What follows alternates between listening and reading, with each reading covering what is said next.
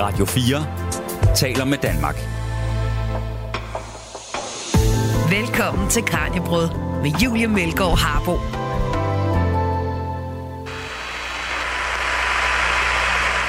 It's one small step for man,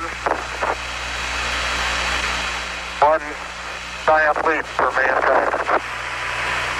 Oh, that looks beautiful de berømte ord af astronauten Neil Armstrong, efter det amerikanske rumskib Apollo 11 lykkedes med sin mission, og han selv blev det første menneske nogensinde, der satte sine fødder på månen. På den måde er nogle dage bare mere skældsættende end andre. De sidste 100 års historie er fuld af den type dage, som står helt centralt i vores bevidsthed. Dage, hvor begivenheder fandt sted, som fik enorme politiske, samfundsmæssige og økonomiske konsekvenser, og som fik afgørende betydning for generationer af menneskers liv. I en miniserie på fem udsendelser sætter Kranjebrud fokus på fem af de mest betydningsfulde dage i nyere tid. Hvad skete der? Hvilke faktorer udløste dem, og hvad blev konsekvenserne? I dagens afsnit, der skruer vi tiden tilbage til 1969 og undersøger, hvorfor det på det her tidspunkt endelig kunne lade sig gøre at lande på månen, hvordan det foregik, og hvad det var for et øh, rumkapløb, som amerikanerne var en del af i 60'erne. Vi dykker også ned i, hvorfor der er så mange vilde konspirationsteorier om denne her begivenhed, og hvordan månelandingen var med til at ændre verden for altid. Mit navn er Julie Melgaard Harbo. Velkommen til Kranjebrud. Du lytter til Radio 4. Og jeg vil gerne byde velkommen til dig, Christian Wittfeldt Nielsen. Du er lektor i øh, videnskabsstudier og øh, teknologihistorie ved Aarhus Universitet. Og øh, her i dagens program, der skal du altså hjælpe os med at forstå, hvad der var, der skete her den 20. juli 1969. Både øh, hvad vi ved om, hvorfor det netop var denne her mission, hvor det endelig kunne lade sig gøre, hvordan denne her dag den var med til at forandre alting. Så måske vi skal starte med helt kort at rise op, hvorfor månelandingen var så afgørende en, øh, et øjeblik i det 20. århundrede. Jamen, tak for invitationen. Uh, og det var et, et stort øjeblik, fordi som du jo sagde, så var det første gang, at mennesker lander på jorden, og træ, altså på månen selvfølgelig, og uh, træder ud på månens uh, overflade.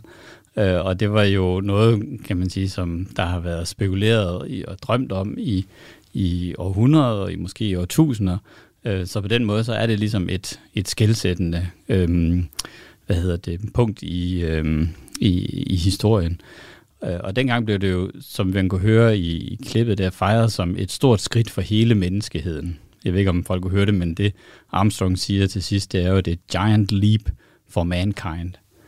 Så øh, det var den måde, man i hvert fald gerne ville tale om det og tænke på det dengang. Men i dag, så vil vi jo nok sige, at det er ikke hele sandheden om månelandingen. Fordi i virkeligheden, så vil man i dag sige, at det store skridt, der blev taget her, var måske i lige så høj grad et stort skridt for USA, og den amerikanske ideologi i midten af det, som vi kalder den kolde krig, altså den kan man sige, geopolitiske spænding, der herskede øh, i 60'erne øh, og, og frem efter. Øh, og månelandingen var i virkeligheden en del af sådan en ideologisk kampplads. Man har gjort månen til et ideologisk objekt. Det handlede om at komme først, fordi på den måde så kunne man positionere sig selv og vise, at den ideologi, som USA repræsenterede og den vestlige verden repræsenterede, var den modpartens, altså den kommunistiske verden, Sovjetunionens øh, ideologi overlegen. Og hvis vi spoler tiden øh, tilbage til den her dag, det sker klokken 16 17 om eftermiddagen amerikansk tid, der lander Apollo 11. Og klokken 22.56 om aftenen, der er Armstrong altså klar til at sætte de første fodspor på månen. Over en halv milliard mennesker sidder klistret til skærmen på det her tidspunkt. Hvorfor er det så stort et skridt, at en halv milliard mennesker ser med på det her? Er, er, er det nogle seertal, man har set ved andre begivenheder? Nej, altså vi skal tænke på, at det her det var jo også i fjernsynets tidlige dage. Øh, om, og man var måske ikke helt øh, vant til, og heller ikke helt klar over, at, at tv kunne have, eller fjernsynsudsendelser direkte, øh, altså i det her tilfælde direkte fra månen, kunne have den der store samlende effekt, som det jo øh, fik. Øh, faktisk så var man meget skeptisk over for tanken om overhovedet at lade det tv-transmittere. Øh, der var mange inden for NASA, som mente, at, at det var noget fjollet noget og helt unødvendigt. Og man var selvfølgelig også bange for, at man ville transmittere det direkte, hvis det skulle gå hen og gå galt. Altså hvis der skulle opstå et eller andet problem, så ville man have det direkte, og så ville det være meget svært at, at håndtere. Men man fik altså overbevist både øhm, NASA's organisation og, og også øh, jo tv-selskaberne om, at det, det var en fordel, at øh, eller det, det kunne være, en, der kunne være en pointe i at transmutere det live. Så på den måde var det et led i sådan en, et, i virkeligheden led i en større øhm, PR-kampagne, som NASA havde iværksat.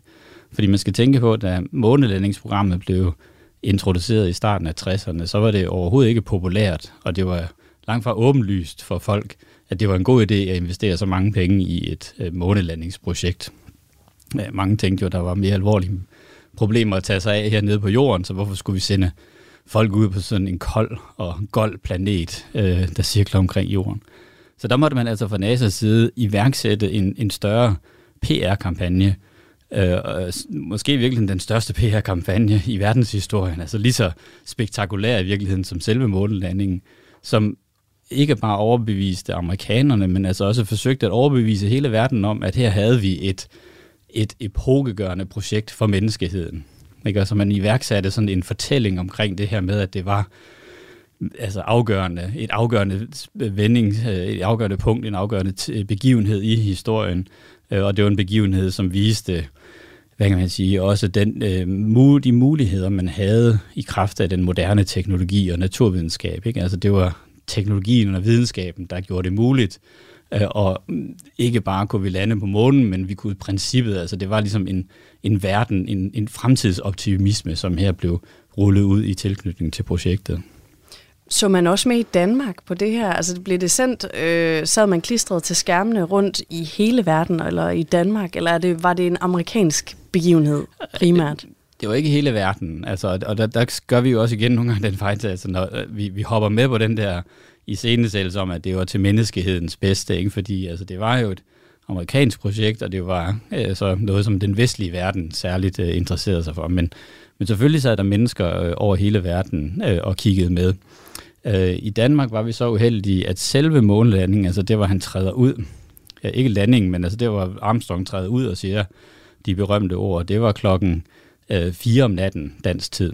Øh, så der blev altså ikke sendt øh, direkte tv, men der blev sendt direkte på radioen. P1 havde sendte, og det var helt usædvanligt på det tidspunkt, de sendte i øh, han døg, hvad hedder det, altså døgndrift, øh, der natten øh, søndag til mandag, hvor det foregik. Øh, og der var sådan et, et underholdning, sådan lidt spøjst blanding af et underholdningsprogram, hvor Jørgen Demilius og, og Jørgen Jorting så har spillet populær musik. Spillede blandt andet øh, Fly Me to the Moon med Frank Sinatra, og, og de spillede som også Space Oddity med David Bowie. Øh, og øh, og så, så var der en rumfartsredaktion, nogle videnskabsjournalister anført af Joachim Jærik, som besvarede spørgsmål for lytterne. Så, så der var altså noget på radioen, og så først om morgenen mandag, der var der en særudsendelse i tv, hvor man så viste de her klip øh, på dansk fjernsyn. Og hvad er det, man, hvis man ikke har set de her klip, hvad er det, man ser i den her live-transmission? Hvordan øh, ser de her billeder ud? Hvor meget ser vi? Ja, altså, vi ser jo ikke ret meget, kan man sige. Altså, øh, tv-billederne var, var grynede og, og svage, og lyden gik også lidt dårligt igennem, som man kunne høre i, i starten. Øhm, og, øhm, men, men derimod så blev der foretaget nogle ret spektakulære øh, fotografier. Altså, vi har nogle ret øh, spektakulære fotografier fra månen, hvor man virkelig i, det, i store detalje kan se, hvordan månelandskabet og rumfartøjet og, og det hele, øhm, det var. Men altså, de, de levende billeder, de var ikke øh, hvad kan man sige, særlig, øh, særlig gode. gode. Øh, det blev så fuldt op af efterfølgende, så var der så en såkaldt Giant Leap ture, hvor øh, astronauterne fra, øh, fra Apollo 11 rejste, øh, om ikke jorden rundt, så i hvert fald besøgte rigtig mange lande på sådan en verdensomspændende turné, hvor de tog rundt og, og promoverede. Så igen, så skal man tænke på det som både noget, altså en stor begivenhed, men også en, en begivenhed, der var virkelig var iscenesat og markedsført af, NASA og USA som, øh, kan man sige, noget, der, der havde stor betydning for hele menneskeheden. Du lytter til Kranjebrud på Radio 4. Og i dag der er vi ved at finde ud af, hvorfor månelandingen den 20. juli 1969, det var så skældsættende en øh, begivenhed, og hvordan øh, det forandrede verden. Jeg har besøg af lektor i videnskabsstudier Christian Wittfeldt Nielsen, og vi har lige talt om, hvordan det her faktisk foregik, hvordan det blev live transmitteret, og hvilken øh, betydning det havde, at vi kunne se med hjemme i stuerne. Og nu skal vi kaste os over, hvorfor det netop var denne her mission, der gjorde det hidtil øh, umulige. Altså hvad det var for et rumkapløb, det her, som USA var en del af i 60'erne. Så Christian, hvor længe havde amerikanerne arbejdet på at opnå det her, på at lande på månen? Ja, vel, altså man havde arbejdet på det officielt siden øh, begyndelsen af 60'erne. Øh, det var det, at John F. Kennedy i, øh, annoncerede, at nu ville man øh, iværksætte et, øh, et program, altså et rumprogram, som havde til formål at lande folk øh, på månen. Øh, og det skete i, i 61. Øh, og øh, da han annoncerede det, der var han jo sådan set meget klar i, i mailet om, at det handlede om i virkeligheden om at, at, at sikre sig et forspring, eller at indgå i et rumkapløb med Sovjetunionen. Altså, så det var et, et rumforskningsprogram, der havde geopolitisk betydning, fordi at det var sikkerhedspolitisk betydning, fordi det var knyttet også til udvikling af øh, interkontinentale missiler og hele atomoprustningen. Og, og man var på det her tidspunkt i starten af 60'erne jo meget øh, bange for, at Sovjetunionen havde et stort teknologisk forspring. I 1957 havde Sovjetunionen sendt den første satellit i kredsløb omkring jorden. Det var Sputnik-satellitten. Og det kom som et, et chok for amerikanerne. Det blev i hvert fald øh, opfattet som et, et stort chok, at man på den måde ligesom haltede bagefter i rumkapløbet. Og Sovjetunionen havde en lang række andre øh, ting, de var første med. Den, den første, det første menneske, både den første mand og den første kvinde i rummet, den første hund jo inden menneskene, og øh, de var også den, de første, der landede på månen i starten af, øh, eller i midten af 60'erne var det vist, øh, hvor at øh, en landing, som godt nok ikke var en, det, man kalder en blød landing, men en, en hård landing, som man simpelthen bare ramte ind i månen med et, et, et men det viste dog trods alt, at man kunne ramme månen, når man var øh, på vej derop. Så, så det var det, amerikanerne, de ville, de ville have førertrøjen, de ville øh, vinde over øh, Sovjetunionen i rumkapløbet. Og der sagde Kennedy altså, til det formål, der har vi ligesom brug for et stort projekt, som er målrettet og fokuseret, hvor vi ligesom sætter så meget ind, vi nu kan på at, at realisere det her. Og hvad var det for en teknologi, man lige pludselig havde fået udviklet her? Altså hvorfor tidligere forsøg på at komme til månen og lande havde fejlet? Hvad var det, man så kunne nu? Ja, altså, det, jeg tror ikke, man kan pege på, at der var én teknologi, der ligesom øh, gjorde forskellen. I virkeligheden så var det alle mulige forskellige teknologier øh, og teknologiudviklinger, som blev øh, som ligesom spillede sammen og, og gjorde det muligt. Øh, altså der var selvfølgelig lø- selve løfteraketten, den store Saturn 5-raket, som øh, var i virkeligheden var en videreudvikling af, af, af tyskernes V2-raketter fra 2. verdenskrig. Der havde man i USA jo ved 2. verdenskrigs afslutning sikret sig at mange af de tyske rumfartsingeniører, de kom til USA øh, og kunne arbejde videre og stå i spidsen for de, de amerikanske øh, raketprogrammer. Men derudover så skulle man jo også udvikle landingsfartøjer, og man skulle udvikle øh, måneroveren, det her fartøj, de, eller øh, bil, de kørte rundt med på månen. Der var varmeskjoldet, som skulle sikre, at landingsfartøjet ikke brændte op i atmosfæren. Der var nogle særligt udviklede faldskærme til at sikre, at det kunne lande sikkert i, i havet, når det kom ned. Der var computere, de første minicomputere øh, blev udviklet til øh, Apollo-missionerne. Øh, Øh, på det tidspunkt så var computer eller sådan nogle, øh, der fyldte sådan hele, hele rum og, og hele bygninger nærmest, ikke? Og, og jo slet ikke kunne proppes ind. Så der skulle man jo simpelthen udvikle en computer, øh, som kunne være i, i rumfartøjet øh, og kunne programmeres. Man programmerede det på forhånd ved simpelthen at, at trække kredsløbene. Og meget af den her teknologi, øh, så var der rumdragterne, der var rummad, og altså, man kunne blive ved. Der var simpelthen så, så mange forskellige teknologier, der skulle udvikles, for at, at missionen her kunne lykkes. Øh, og det der med minicomputerne, vil jeg fortælle, altså der, det var så, øh, øh der skulle man så trække de her øh, øh, øh, elektriske kredsløb i computeren, for at det var den måde, man programmerede på på det her tidspunkt. Og, og det var så fint, og, og nyudviklet teknologi, at man simpelthen havde kvinder, der sad og vævede de der elektriske kredsløb i hånden, fordi man ikke havde, man havde ikke de maskiner, der kunne lave det, man havde ikke andre måder at gøre det på, så hvis det skulle være fin teknologi nok, så var det simpelthen nødt til at være håndlavede computere, hvis man kan forestille sig det. Men altså, det var ligesom det, meget af det her teknologi, det var så, kan man sige, det var på en måde både så avanceret, at der ikke fandtes nogen opskrift på, hvordan det skulle laves, men det var samtidig også, hvad kan man sige, så håndværks- eller ingeniørmæssigt arbejde, at man simpelthen var nødt til at udvikle metoderne for at, at, finde, for at opfinde det øh, fra helt fra bunden af. Og når det så var Sovjetunionen, der ellers havde øh, vundet på en masse punkter tidligere, og lidt før de det her rumkapløb på nogle punkter, hvorfor var det så det endte med, at det var amerikanerne, der faktisk øh, kunne få det til at ske? Primært penge, vil jeg sige. Altså USA var øh, jo nok på en vis måde teknologisk underlegen. Altså der er lidt, lidt en diskussion om, hvorvidt den der, det der Sputnik-chok var et reelt chok, eller om amerikanerne overspillede det lidt for at kunne kan man sige, overbevise befolkningen til, at det var en god idé at investere så meget i rumprogrammerne. Men, øh, men altså, øh, Sovjetunionen var, var langt fremme, men Sovjetunionen havde slet ikke de samme økonomiske ressourcer, som amerikanerne havde. Øh, og de havde ikke de samme øh, industriapparat, øh, som amerikanerne havde. Det var noget, som man også gjorde i forbindelse med Apollo-missionerne. Det var jo virkelig at knytte tætte forbindelser mellem de offentlige forskningsinstitutioner og de private.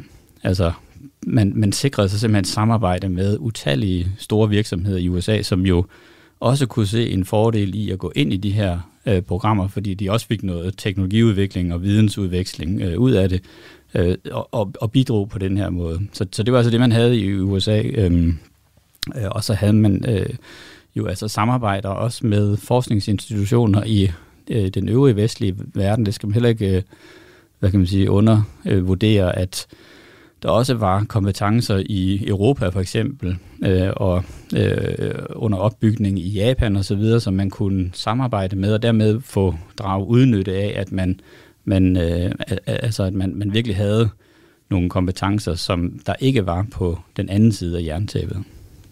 Og hvordan reagerede man bag jerntæppet på den her månelanding? Altså, var det tydeligt, at, øh, at de var taberne her? Jamen det er lidt spøjs, fordi at øh, Sovjetunionen reagerede med benægtelse. Altså de benægtede, at der var noget, som øh, der, der fandtes et rumkapløb, og de benægtede, at, at der var et kapløb om at komme først til månen. Altså uagtet, at de faktisk havde haft flere månemissioner inden månelandingen, øh, øh og, og forsøgte sig både med de her hårde landinger, hvor man ramte ind i månen, men også med bløde landinger. Øh, og jeg mener faktisk, det var så nogen, der havde den første bløde landing også på månen, altså hvor man altså virkelig landede et, et, et fartøj, et ubemandet fartøj på månen. Men øh, efter månelandingen i 69, så benægtede man, altså det, det, vi var slet ikke med i det her kapløb, og, og det var amerikanerne, der havde øh, pustet det op til at gøre være noget specielt. Det var i virkeligheden ikke særlig specielt at lande på månen, øh, og, øh, og, og der var ikke noget vigtigt at komme efter i, med sådan en månelanding. Så, så øh, det er først øh, faktisk efter afslutningen på den kolde krig, altså Sovjetunionens fald i, øh, i 91, at man fandt ud af, at der, der faktisk var, øh, at Sovjetunionen var ret langt fremme med, med månelandingsfartøjer også. Der, der er jo et sovjetisk månelandingsfartøj, som var udviklet, og som også skulle have mennesker med. Men, men man droppede det altså simpelthen efter 69, fordi så var der ingen øh, kan man sige, værdi i at, øh, i at gøre det. Så var der ikke samme slags prestige? Nej. Hvad var det, man ville på månen? For du siger, at de kunne ikke se nogen værdi i at tage til månen, men hvad var, øh, hvad var målet for Apollo 11-missionen? Hvad var sådan de officielle mål for det her? Jamen, det er lidt spøjst, fordi øh, der var ikke, øh, altså der, der, var, der var noget, kan man sige, noget geologisk interesse i at finde ud af, hvad, hvad er månestøvet egentlig, og, og hvad er månen sammensat af, og så videre, men, men, men der var ikke, øh, der var ikke de store videnskabelige øh, projekter med at komme til månen. Det er jo lidt sjovt, fordi at den øh, anden astronaut, der kom ned på månen, det er i 69, øh, Buzz Aldrin hed han, øh, han kom ned efter øh, Armstrong, og hans, nogle af hans første ord, det var um, magnif- magnificent desolation, altså man kan oversætte det til en storslået trøstesløshed.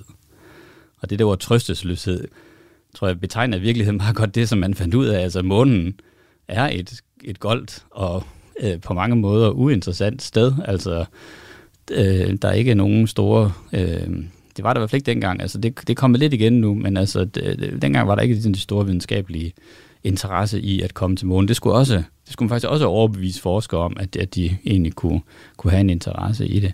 Så det var altså i, i det store hele jo et, som du siger, et prestigeprojekt, som var knyttet op til den her ideologiske kamp mellem det, det liberale og kapitalistiske Vesten, og så det kommunistiske, øh, den kommunistiske Østblok. Øh, og, og så kunne man jo så samtidig altså, øh, drage nytte af al den spin-off, som man kalder det, altså al den teknologiudvikling og videnskab, der handler, øh, der, der, der følger af, at man skal nå den her mission. Ikke? Altså alt det, jeg snakkede om før med, med computer og, og, og måske ikke så meget rummaden, men, men raketterne og så videre, det var jo alt sammen øh, teknologi, som har det, man kalder dual use, altså en dobbelt anvendelse. Ikke? Det har anvendelse til jo primært civile formål, som en målelanding og forretning og, og videnskab, men jo også til militære formål. Så, så der var på den måde jo en, en sikkerhedspolitisk interesse i at have den øh, viden inden for raketbygning, øh, raketteknologien, øh, inden for computerteknologi øh, og en lang række andre ting, som, som amerikanerne kunne øh, drage fordel af.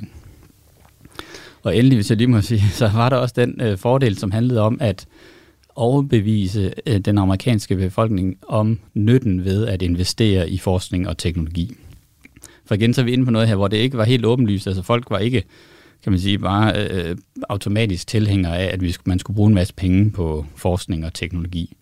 Så der skulle man ligesom også overbevise. Ikke? Og der, der fandt man ud af, at månelandingen var faktisk et rigtig godt måde at overbevise folk om, at det her, det, det var et stort projekt, som havde til formål at gøre gavn for, for menneskeheden. Det var ligesom det, man, man knyttede op på. Ikke? Og, og ved at investere i forskning og teknologi, så kunne man opnå store resultater. Så, så på den måde var der også en forskningspolitisk interesse, fordi altså regeringerne, både i USA, men også andre steder jo, var, var overbevist om, at det var nødvendigt at investere i forskning og teknologi for at have de militære og øh, industrielle kapaciteter, ikke? Men, men man skulle overbevise folk om det. Og der, der, der var man nødt til at have et, et fælles projekt, øh, og det blev altså øh, blandt andet månelandingen. Og der var det så utrolig brugbart, at man kunne sende det live i fjernsynet imens, fordi så fik det en eller anden underholdningsværdi, og så kunne folk måske se pointen med, hvad vi får ud af at investere i sådan nogle projekter her. Jamen helt klart, og det der med underholdningsvideo var faktisk ret vigtigt. Det var noget man det, som man fik øjnene op for inden for NASA. Fordi det var jo, at folk var ikke så meget interesseret i videnskabelige detaljer eller øh, teknologisk teknikken i, i det, men, men folk var jo interesseret i astronauterne for eksempel. Og man fandt ud af, at man skulle simpelthen markedsføre de her astronauter som stjerner eller kendiser. Ikke? Og, og, så man, man fik dem i alle mulige blade, og man fik dem i radio og tv, og man præsenterede deres familie og fortalte historierne om dem osv., så, videre, så de blev virkelig sådan stjerner øh, øh, og kendiser. Øh, øh, og, og det var en måde at, at forbinde sig til, eller at, at nå ud til folk og skabe en underholdningsværdi ved øh, et, et ellers, kan man sige, lidt, øh, lidt, lidt fjernt og, og, øh, og, og uforståeligt øh, månelandingsprogram. Ja, og du nævnte, at de tog på en leap-tour. Altså tog de simpelthen på turné, de, de her tog simpelthen på turné øh, bagefter. Jeg ved faktisk ikke, om de var i Danmark, det fik jeg ikke lige undersøgt, men, øh, men de besøgte en række lande, og, og, og de var altså de var offentlige. Vi, vi kender dem jo også i dag, ikke? og dengang der var de offentlige personligheder, som, øh, hvor man vidste, hvad deres, øh, deres koner hed, og man vidste, hvad, om de havde hund eller ikke, og de optrådte sammen med filmstjerner til premiere og, sådan, og så videre. Så, Øh, og det var, altså, man kan jo sammenligne det lidt faktisk med Andreas Mogensen, hvor vi har haft vores egen månelanding i, i form af Andreas Mogensen, der kom ud i rummet, ikke? og han, øh, altså, jeg ved ikke, hvor bevidst det har været, men altså, han, han er jo i hvert fald også sådan en, en klassisk astronaut, type, ikke? fordi vi kender ham, vi har set ham, han optræder med øh, i, i tv og radio, og, og vi ved han, øh, om hans, noget om hans familie og hans baggrund, og, og, og han rejser også selv rundt og er, kan man sige, en offentlig person, øh, som jo plæderer ikke bare for, kan man sige, rumforskningens betydning, men jo også for hele, altså for det at have forskning og, og teknologi, så er han ligesom en repræsentant for den, øh, for den verden. Er det første gang, man ser, at, at astronauter bliver gjort til den her slags øh, superstjerner, hvor man altså simpelthen kender deres navn i alle, altså alle verdens lande nærmest. Er det noget, man har set før på det tidspunkt, eller er det første gang, man laver sådan en øh, sådan publicity stunt med astronauter? Ja, det er første gang med astronauter, fordi astronauter på det her tidspunkt, altså tidligere var, var det jo egentlig bare lidt noget mærkeligt noget, og altså i, i, da Kennedy lancerer sit rum, det sit månelandingsprogram i 60'erne, så er det langt de fleste, som ikke kan se formålet med det i USA. Altså der er en, der er en direkte øh, hvad kan man sige, modvilje imod øh, programmet, så det, så det er det, man skal, man skal overvinde.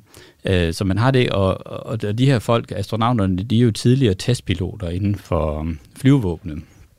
Og, øh, og der, der var jo slet ikke, kan man sige, åbenhed eller øh, offentlig interesse omkring deres, øh, deres person.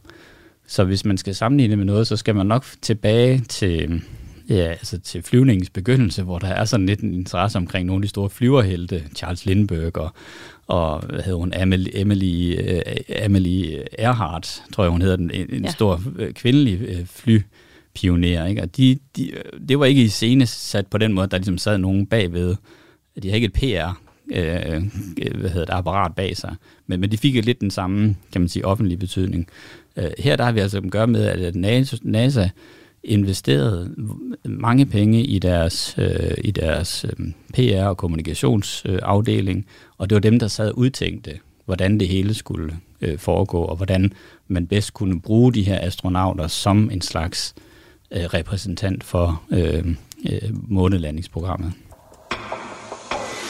Du lytter til Radio 4. Hvor i den amerikanske populærkultur kan man se den her øh, kæmpe fascination af månen og af rumrejser. Altså du har taget en bog med her i studiet, som du lige har åbnet. Og hvad er det for nogle billeder, vi kan se i den? Jamen altså, vi kan se nogle billeder fra nogle Disney-film, som blev lavet i 50'erne, hvor at, øh, eller en Disney-film øh, specielt, som hedder Man in Space. Og her der gik uh, Walt Disney, altså Disney-korporationen, jo ind og lavede i virkeligheden en slags videnskabsjournalistisk program omkring rum rumforskningen og rumforskningens øh, muligheder, hvor først Walt Disney selv introducerer til temaet, han står og peger på, på månen som det næste store spændende øh, objekt, og så har han inviteret en lang række rumforskere øh, fra NASA ind for at fortælle omkring jo både de aktuelle udviklinger, men også de planer, der ligger for at man kan sige kolonisere, eller i hvert fald øh, etablere sig i rummet øh, i fremtiden. Som er de ægte forskere, som er de ikke ægte, skuespillere. Det er de ægte forskere, og ikke skuespillere. Det er jo lidt paradoxalt, fordi de forskere, som han er med her, det er jo de øh, tyske raketforskere, som kom til USA umiddelbart efter 2. verdenskrig. Altså de arbejdede for det nazistiske styre under 2. verdenskrig med at udvikle øh, raketter, der kunne bruges imod de allierede. Og man havde blandt andet V2-raketten, som blev sendt øh, mod London og øh, andre steder i øh, England. Og det var den V2-raket, som man fik med sig til øh, USA efter ved afslutningen på 2. verdenskrig, sammen med de her tyske rum-raketforskere. Øh, Werner von Braun var den mest kendte af dem, og han var også leder af det amerikanske raketprogram, øh, øh der hvor man udviklede Saturn 5-raketten, som blev brugt som en opsendelsesraket til øh, Apollo Øh, øh, 11-projektet. Øh, og, øh, og så er det jo lidt paradoxalt her, den her ærke-amerikanske film, Man in Space, lavet af Disney, som fortæller om, om, øh, om lyksalighederne ved raketforskning, så står de her tyske rumfartsingeniører og fortæller med tysk, tyk tysk accent omkring, øh, omkring rumfarten. Øh, og, og det er lidt svært at vide, hvad, hvilket øh, indtryk det har gjort på folk, men, øh, men det virker i hvert fald lidt, lidt paradoxalt for sådan en, en nutidig betragtning, at, at den der sammenblanding af noget, noget meget amerikansk og, og et meget amerikansk projekt, og, og så den her, øh, det her, den her tyske forbindelse. Ja, og det er lavet til voksne. Du sagde, at det er Disney, der har lavet det, men det er en film, der er henvendt til voksne som en form for, Er det er noget PR for simpelthen for rumprojekterne, for NASA's projekter? Ja, det er det. Altså NASA indgik jo både på det her tidspunkt i 50'erne, men også senere i 60'erne, jo en lang række samarbejder omkring øh, rumforsknings-PR. Øh, så, så, det, så NASA var meget bevidst om, at hvis man skulle have en, en opbakning, en, folk, en forståelse for, at, øh, at, at vi bruger mange penge på rumforskning, så var man også nødt til at gøre det interessant og spændende. Øh, og, og der samarbejdede man så med, med virksomheder og med, og med kommunikations folk, og jo i det her tilfælde så også med, med Disney. Øh, Disney havde også selv en interesse for, for videnskab og, og teknologi, og han, han producerede også andre film omkring øh, atomer for eksempel, og, øh, og andre øh, ting. Men, øh, men i den her film, der, der er det altså rumforskningen, og det er jo specifikt øh, Werner von Brauns idé om et, øh, et, et, et, en fremtid i rummet. Altså den her man in space tanke, det var jo, at, at vi faktisk kunne vi kunne komme ud i rummet, og vi kunne have, altså han har her, øh, viser her nogle, nogle øh, prototyper, eller hvad skal man sige, nogle modeller for, hvordan øh, fremtidige rumstationer kunne se ud. Øh, han har blandt andet sådan en, en rumstation, som er sådan en, en cirkulær øh, station, der svæver i rummet, ikke? og så drejer den langsomt rundt for at simulere en tyngdekraft i øh, Øh, stationen. Og, og, og for folk, der har set Stanley Kubricks 2001 uh, øh, Space Odyssey, de vil kunne genkende den, for det er fuldstændig det er den model, som Werner von Braun han, han udviklede til at, at vise, hvordan man en, en fremtidig rumstation kunne se ud. Du siger, at han er tysker, han kom fra mm, det nazistiske Tyskland.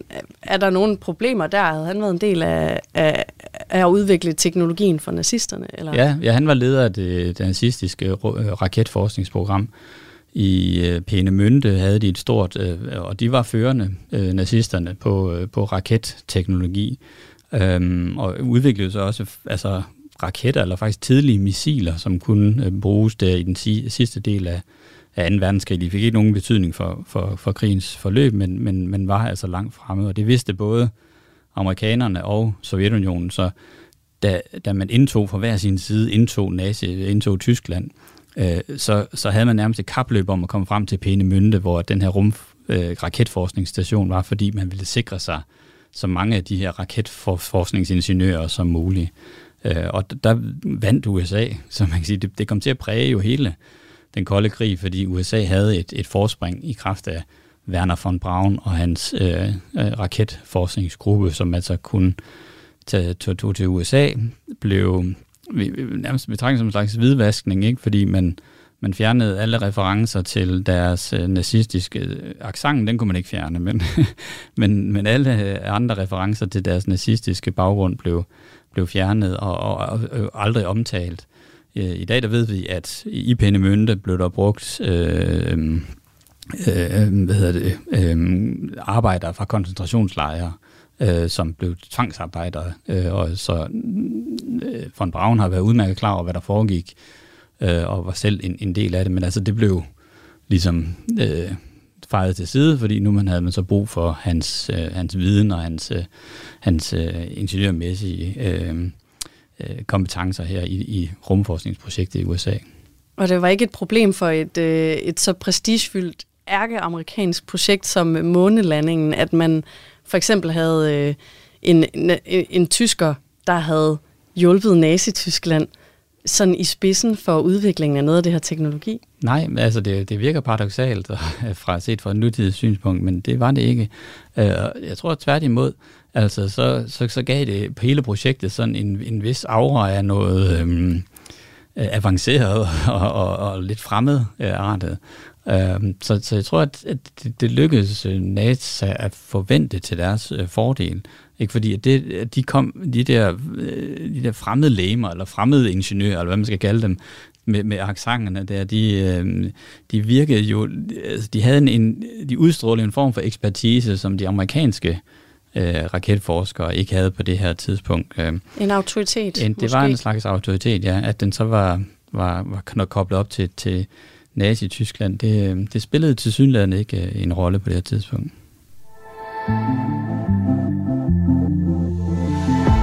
Du lytter til Kranjebrud på Radio 4. Og du lytter altså til Kranjebrud, som i dag er i gang med femte og sidste udsendelse i vores miniserie om dage, der ændrede verden. Mit navn er Julie Melgaard Harbo, og jeg er sammen med lektor i videnskabsstudier Christian Wittfeldt Nielsen rejst tilbage i tiden til den 20. juli 1969, da de første mennesker satte deres fødder på månen, og det amerikanske flag altså blev plantet. Og det her flag, det har jo været øh, et stort omdrejningspunkt for konspirationsteorier i mange år. Så måske, Christian, vi skal starte med, Hvorfor øh, blaffer flaget? Ja, det er rigtig nok. Det ser ud som om, det blaffer på, på nogle af billederne øh, fra øh, månen og eller nogle af optagelserne fra månen, og det, øh, det gør det jo sådan set også, fordi øh, øh men, øh, men, men det har sådan en, en, en, en, en relativt simpel forklaring, som handler om, at øh, flagstangen er i virkeligheden to stænger, der er sat sammen. Man har ligesom lavet sådan en horisontal stang på flagstangen, som holder flaget ude, for ellers så ville det jo bare klaske helt ind til øh, flagstangen. Og den her horisontale stang, den holder den ude, og når man så placerer flaget på månen, øh, så kommer der selvfølgelig bevægelse i det, og så vil den stå og blafre et stykke tid efter, fordi der ikke er nogen luftmodstand på månen. Så det er ikke sådan, den, den holder automatisk op. Det gør den efter et stykke tid, men, men det tager altså lidt længere tid. Så derfor ser det ud som om, at det blafrer. Øh, og det er også, øh, hvad kan man sige, unders eller det ser også ud som om det blafrer, fordi at flaget er så krøllet. så det ser næsten ud som om, der er vind, der, der, der bevæger flaget, men altså, sådan som jeg har kunne forstå det, så er flaget simpelthen bare krøllet, fordi det har ligget pakket ned øh, under hele, og man havde selvfølgelig ikke øh, strygejern eller noget med, som man lige kunne øh, rette det ud. Det skulle altså være forklaringen på det her blafrende flag. Ja, og hvorfor, hvorfor var der så så god grobund for, at øh, konspirationsteorier om den her begivenhed, de altså bare kunne spire på livet løs? Hvorfor var øh, den her begivenhed så god at lave de her teorier omkring? Jamen altså, konspirationsteorier opstår jo typisk, når der er store interesser på spil. Øh, og, og det var der jo i, i, i tilfældet her. Altså, der, der er jo både regeringer og, og forskningsinstitutioner og virksomheder osv., så der var både politiske og økonomiske og forskningsmæssige interesser på spil øh, for at få det her til at lykkes. Øhm, øh, og så opstår der altså, øh, kan man sige, jeg tror vi mennesker har sådan en naturlig trang til at motivationsforske, ikke? Altså vi, vi tænker altid over, hvorfor gjorde han det, og hvad, hvad sagde hvorfor sagde Og, og det er jo sådan, nogle, det er, det er jo sådan en, en overdreven motivationsforskning, der, der ligger til grund for konspirationsteorier, for man tænker, hvordan, hvorfor var det i virkeligheden, at de satte det her program i gang? Hvorfor var det, at det, det, det så sådan ud? Øhm, man øh, har jo ikke, man har faktisk ikke sporet, altså der er nogen, der har, har jeg har læst flere steder, der var konspirationsteorier allerede fra starten af, af Apollo-programmet. Øhm, og øh, de fik så senere ny, øh, eller fornyet næring, det, der skal vi helt op i 70'erne, hvor der udkom en bog, som jeg tror måske den første bog, der sådan eksplicit beskriver Apollo-programmet som, eller månelandingen som en konspiration. Det var en øh, tidligere flådeofficer, Bill Keising, som udgav en bog, We Never Meant Went to the Moon. Øh, og han argumenterer altså for, at det var, det var for, at man i NASA godt vidste, at det var for dyrt og omkostningsfuldt at, at rejse til månen, så man valgte på et tidspunkt simpelthen bare at senesætte det. Det var, det var nemmere ifølge Keising. Så, så der har man altså, kan man sige, kimen til, og, og, og Keisings bog bliver ligesom grundlaget for øve, de efterfølgende konspirationsteorier. De tager ligesom de henviser til hans bog. Han har også noget omkring det her med nogle, nogle uforklarlige ting på, på nogle af billederne. Jeg ved ikke, om han lige tager det med flaget op, men der er også noget med nogle skygger og øh, måder, hvorpå solen står på og sådan noget, og hvor stor jorden er. Øh, og det tager han op i sin bog, og det, det, det er så det, der ligesom for andre øh, øh, altså virker ind i forhold til andre konspirationsteorier. Blandt andet de her fladjordsteoretikere, der i USA har man det, der hedder Flat Earth Society, Øh, Øh, de, øh, de, de tager også fat øh, på det her med, med månelandingskonspirationsteorier, så, så der får man den der, det er jo, det er jo virkelig også noget, der karakteriserer øh, konspirationsteorier, de ligesom fletter sig ind i hinanden og henviser til hinanden og overlapper hinanden. Øh, så, så månelandingen bliver ligesom en, en del af sådan af, af en større konspirationsteori, eller indviklet i en lang række andre konspirationsteorier. Du lytter til Kranjebrud på Radio 4. Og Christian, jeg vil gerne øh, tale lidt mere om, hvordan månelandingen altså faktisk øh, forandrede verden. Og øh, vi havde jo været i rummet før på det her tidspunkt, så hvorfor var det her altså noget helt andet? Hvorfor var det så skældsættende, at vi endelig kunne træde ud på månen, når det så også viste sig, at det bare var et goldt sted? Hvorfor er det sådan en ting, der er skrevet ind i historiebøgerne alligevel? Altså, jeg tror, det har noget at gøre med den, øh, kan man sige, sådan en almindelig fascination ved, ved, ved rummet. og ved universet. Ikke? Altså at forestillingen om, at vi kan rejse ud i rummet, og vi faktisk kan besøge øh, himmellegemer som, øh, som månen, øh, det tror jeg, det er en, det er en, en almen øh, menneskelig interesse så, og, og nysgerrighed, en fascination, som øh, jo øh, har altså en lang historie bag sig, men jo i så moderne tid ligesom bliver det nærmest til, bliver til virkelighed gennem så, sådan nogle øh, teknologiske øh, projekter som, som månelandingen. Men jeg tror altså heller ikke, vi skal undervurdere effekterne af den, øh, nu har jeg kaldt det en PR-kampagne, som NASA øh, førte, øh, og, og det var det jo sådan set. Altså, øh, den, har, den har gjort også, at vi, vi ligesom har, har accepteret det her. Det var en, som du siger, en skældsættende begivenhed. Det var en begivenhed, som ikke bare var, kan man sige, okay, et land som poster en masse penge i at realisere et stort teknologisk projekt, men jo også en begivenhed, der har betydning for hele menneskeheden. Og det tror jeg, det har vi et eller andet sted. Vi har lavet os overtale til, at, at det, det, var, det var sådan, det var. Vi har lavet os overtale også, fordi vi kan se, at det er knyttet op på en fascination, ikke bare af rummet, men, men en fascination af hvad de muligheder, som teknologien og videnskaben giver os.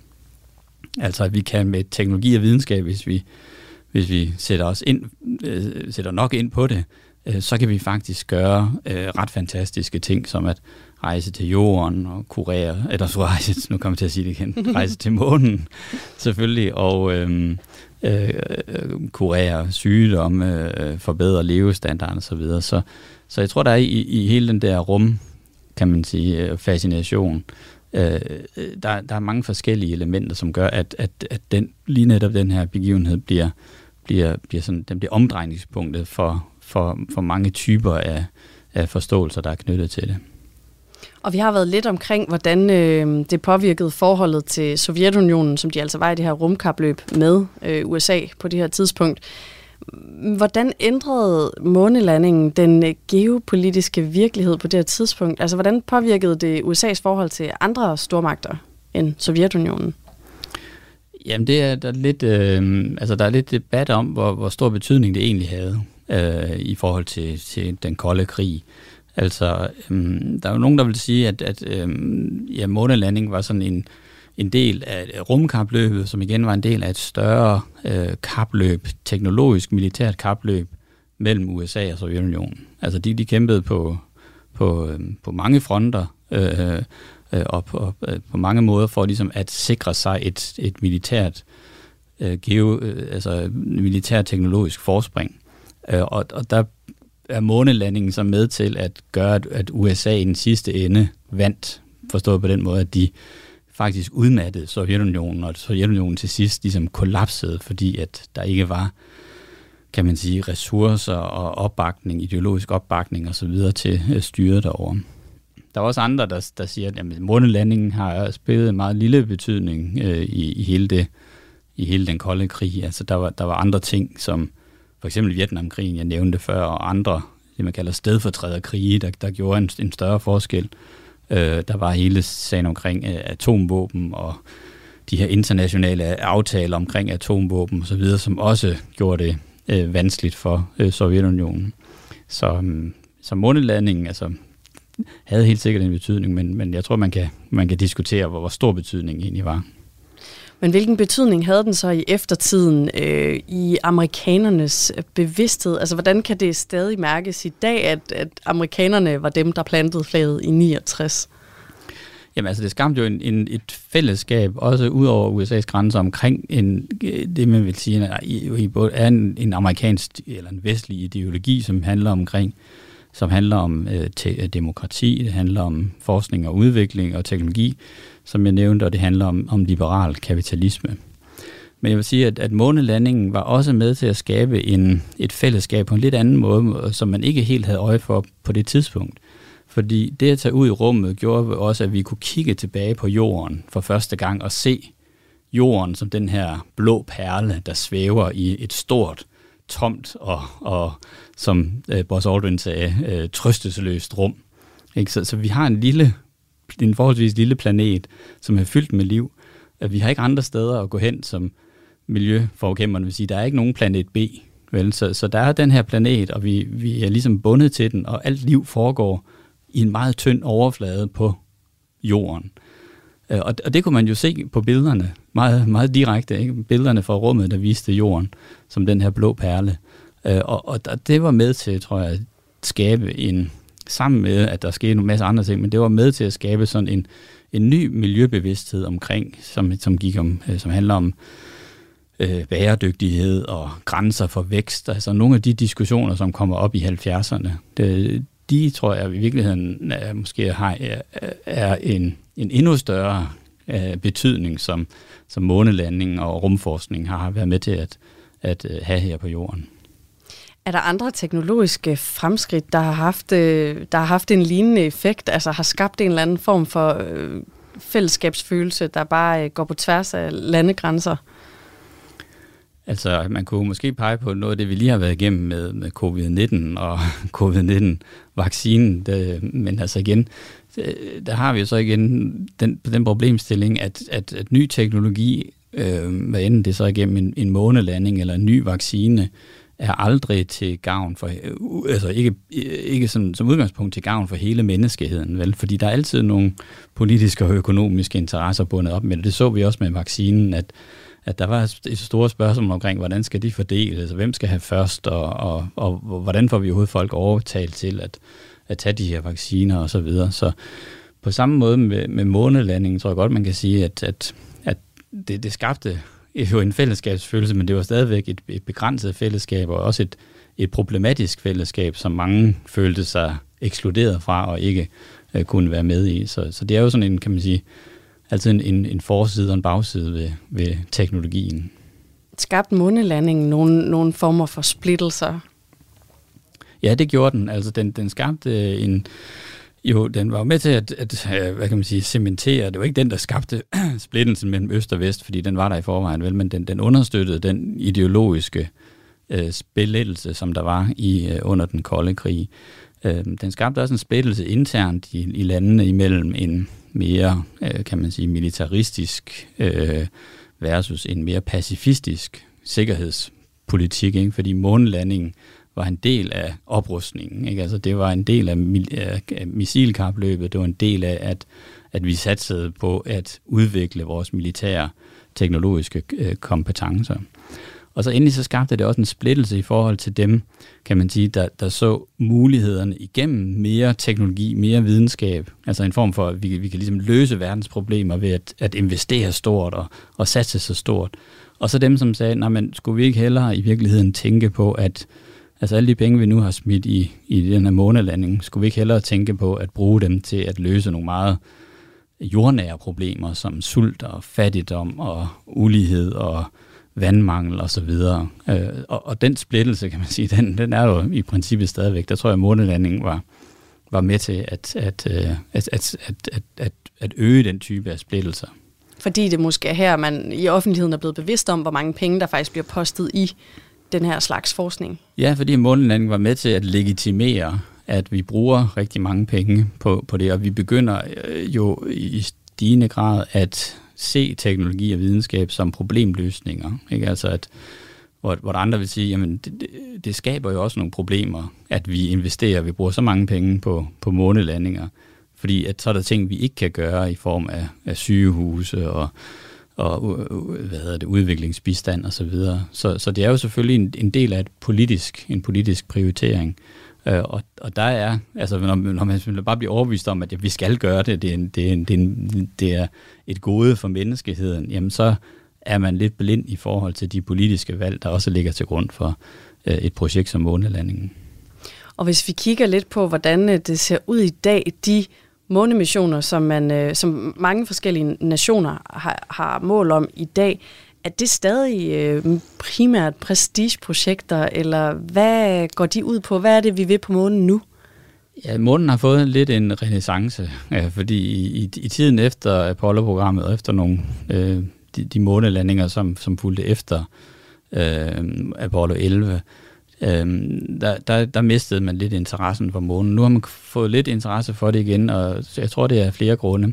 Altså det handler jo dels omkring, at, øh, at man har fået en større viden omkring månen. Ikke? Altså månen er blevet interessant på en ny måde, fordi der, man har fundet ud af, at, at, at øh, man har fundet øh, is og ting i støvet, som, som øh, kunne tyde på, at der måske også kunne have været liv eller øh, andre øh, Øh, ting, og, øh, og man er begyndt at interessere sig også for øh, muligheden for jo, altså, det er lidt af ikke sammen med de der begrænsede ressourcer, vi har her på jorden, ikke? at man måske en dag vil kunne udvinde mineraler, eller hvad ved jeg.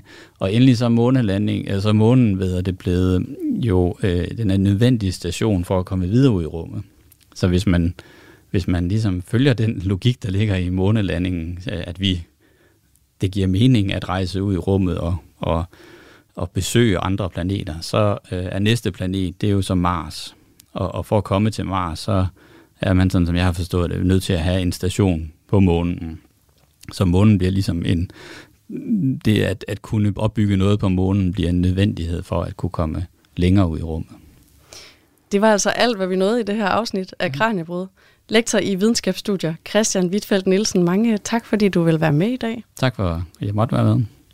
Dagens afsnit er en del af en miniserie om dage, der ændrede verden, som vi har sendt i denne her uge. Du kan finde alle afsnittene i Radio 4's podcast-app. Du skal bare søge på Kranjebrud. Mit navn er Julie Melgaard Harbo. Kranjebrud er produceret af Videnslyd for Radio 4. På genhør, og tak fordi du lytter med. Musik er en hurtig genvej til at komme ind bag facaden. Hvis man skal sige essensen af, hvem er jeg, så er det de samme. Ind bag den offentlige person. De synger også irriterende godt. I Portrætalbum bruger Anders Bøtter musikken til at vise nye sider af sine gæster. Gita Nørby, Tim Christen, Sofie Gråbøl, Anders Akker, Allan Olsen. Både dem, du er fan af, og dem, du ikke troede, du havde noget til fælles med. Velkommen til Portrætalbum. Lyt til Portrætalbum i Radio 4's app, eller der, hvor du lytter til podcast.